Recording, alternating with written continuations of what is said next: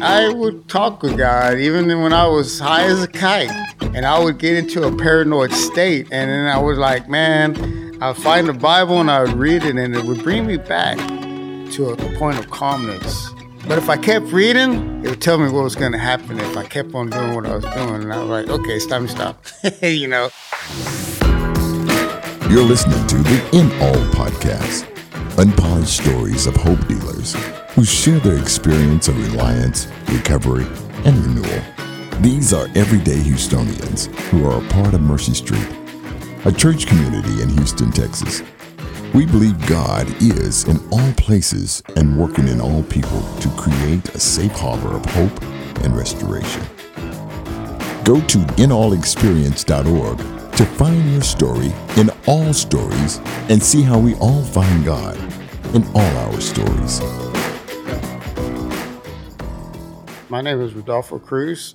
And as I think back on my life at some of my high points, I guess the things that come to mind is being a child, riding a bike, jumping ramps, hanging out with my friends, playing football outside, things like that. I mean, I remember having fun as a child.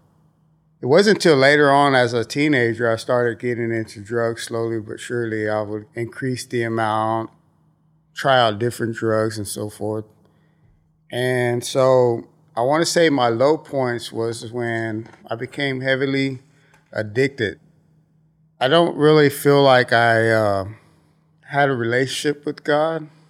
And I remember as a child not really ever like thinking about God. I was just too busy having fun, you know. But I do remember going to a church. We didn't go to church to learn Bible studies or anything like that. We would jump on the roof. They had an opening in their church and jump in the church and and we would play around the basketball court and raid their refrigerator. but that same church ended up taking us on summer camp and stuff. And then, so I guess I was kind of like barely being introduced about who God is. And so as as I got older, my dad he started studying with Jehovah Witnesses, and I think at one point I was studying the Bible.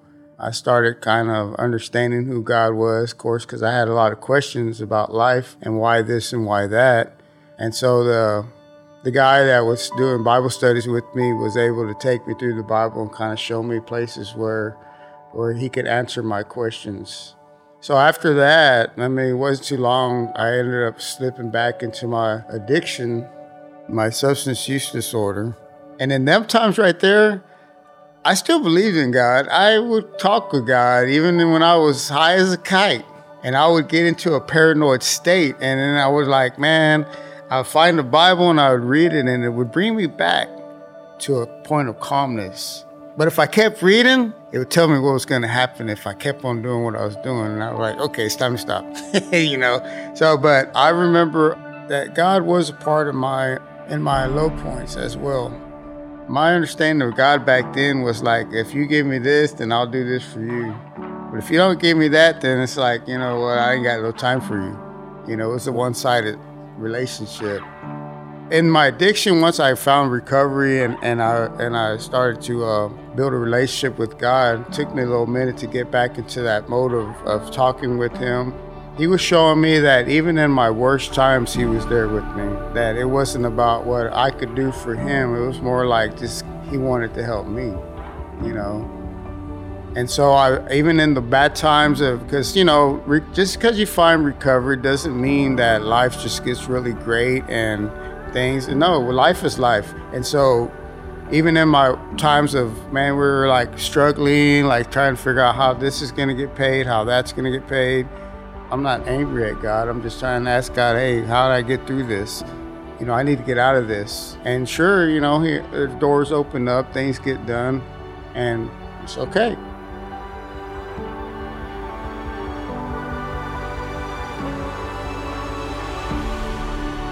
I was invited to Mercy Street when I was at the Salvation Army through a guy who uh, used to attend Mercy Street. So when I went to Mercy Street, my thought, because you know, sometimes people have a, before they actually go to the place, they'll have this vision of what may be there or what it's like. And it wasn't nothing like I envisioned because I actually thought it was like in a in a basketball court and bleachers, and there was people down there talking about God and had a little small band and stuff, you know. Because that was one of the things they say, "Hey man, you got to go. They they got good music there." Blah blah blah.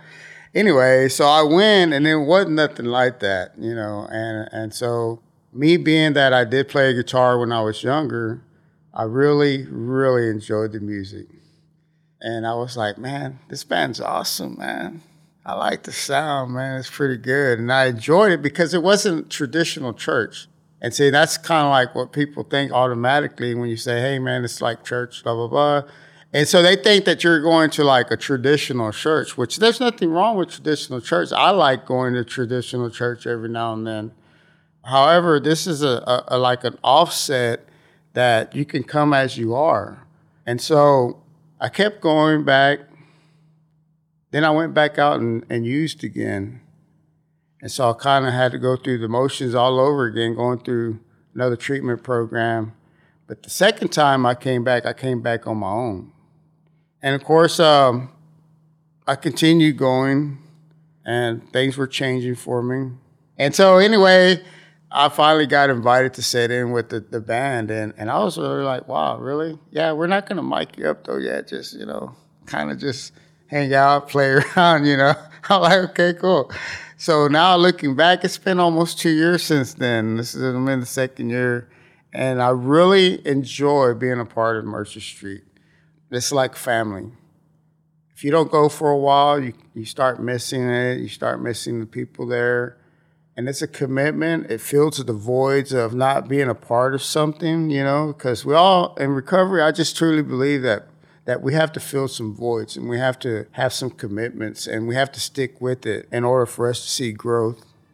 Here it is, seven years later down the line, and, and we're still a part of Mercy Street. And I say we because me and my wife met at Mercy Street, and, and now we're you know a part of Mercy Street, and that's what keeps me coming back. I remember being young and I was always I had to try to be someone that I was wasn't to, to be a part of, of say a certain crowd of people. And so as I got further into my recovery and my relationship with God, it kind of like to me now this doesn't matter what people think about you. You know, it's what what I think about myself and how I feel about myself, you know, and God's given me that that I know who I am. There you go. That's the only way I could put it. I know who I am.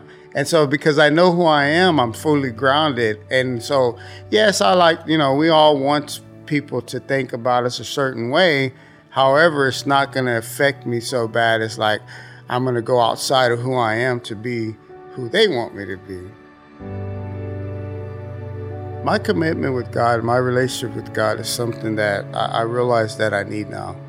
And a lot of times I, I look at God and I vision Him as being a physical father, like someone who's looking at me and talking with me, and we're having this conversation.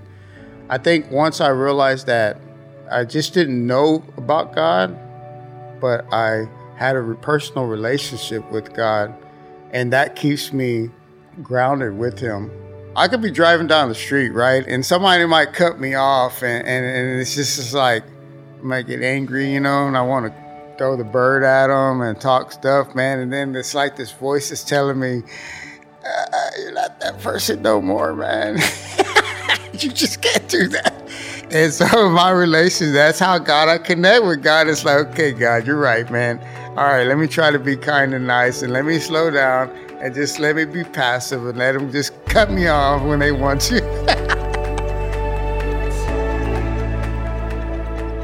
how God restored things in my life, man, I mean, godly, I didn't even expect any things that I got today.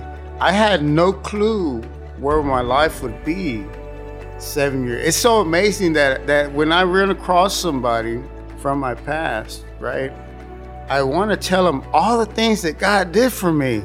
But then I'm like, dude, you don't got enough time. You got to go because it's just so much you know? And then how are they gonna even believe me anyway? It's just like, oh, you serious, you know? Don't lie, dude. You ain't gotta lie to be cool, man.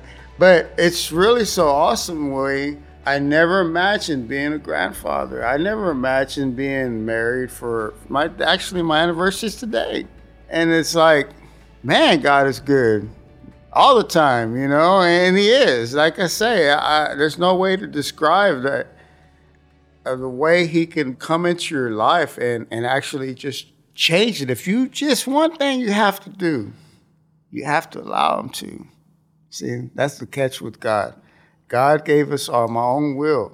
And there's nothing that he can do for me unless I ask him to. And then it's like, okay, good now. Come on, let's go. Thanks for listening.